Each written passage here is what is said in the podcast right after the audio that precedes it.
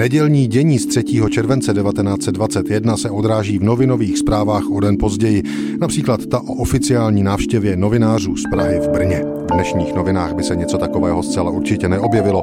Lidové noviny před stolety ale píší toto.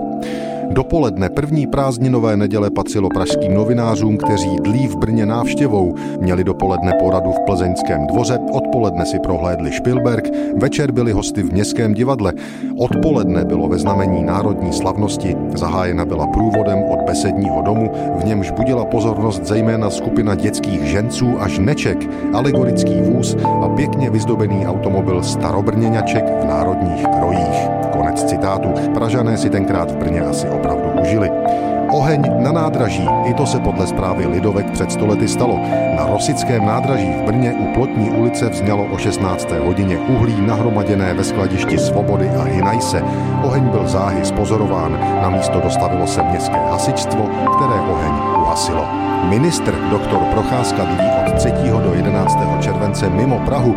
Tuto určitě pro čtenáře důležitou zprávu přinášejí 4. července 1921 pro změnu Národní listy. Ty si všímají i zakončení první dělnické Spartakiády v Praze na Maninách, jak píší, provedením scény na úsvítě nové doby za hojné účasti obecenstva. Při útěku jízdy ze scény spadl jezdec z koně a utrpěl menší odřeniny v obličeji. A pak ještě jedna hospodská rvačka ve zprávě národních listů před stolety. V hostinci Vršovického pivovaru vyvolali zřízenec dráhy Josef Kaluža a kočí Bohumil Adamec z Vršovic hádku, ze které později povstala rvačka.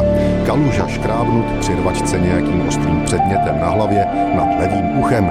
Policejní hlídka zatkla oba výtržníky a předvedla je na strážnici.